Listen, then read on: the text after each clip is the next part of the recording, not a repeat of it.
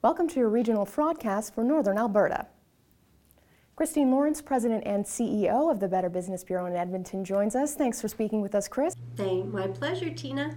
And what are you hearing about in Edmonton this week? Well, one of the things we would like to warn consumers about is with the new federal government announcement on the home renovation tax credit. One of the things that tends to happen is scam artists seem to come out of the woodwork. Um, they'll ply you with the option of being able to get some tax credits back and offer you their renovation services. Wow, we've been hearing a lot about this now. How many complaints have you been hearing about in Edmonton? Renovation, home improvement complaints are always in our top 10. We are getting people who are calling, checking out companies because someone will knock on their door and offer their services. Um, those are the ones that we want people to be especially wary about. Now, we've also heard that these people can be very aggressive in their sales tactics.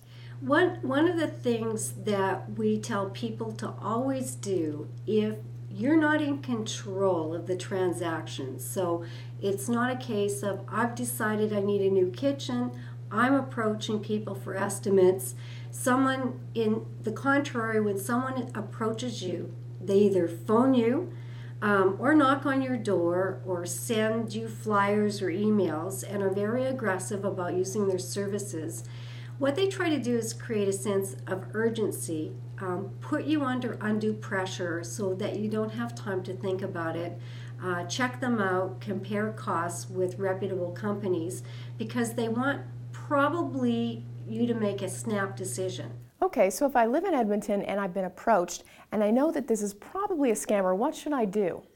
Well, first and foremost, get as much information about them as you can because it could be that they are a scammer. It'd be really nice for us to try and track them down and prevent other people from being scammed. But at minimum, you have a starting point if they give you a cell number that uh, you can check it out with us or with the provincial government to see if they have any information on this particular company. Always ask for 24 hours to think about it, secure as much information about the company as you can, and then call your Better Business Bureau.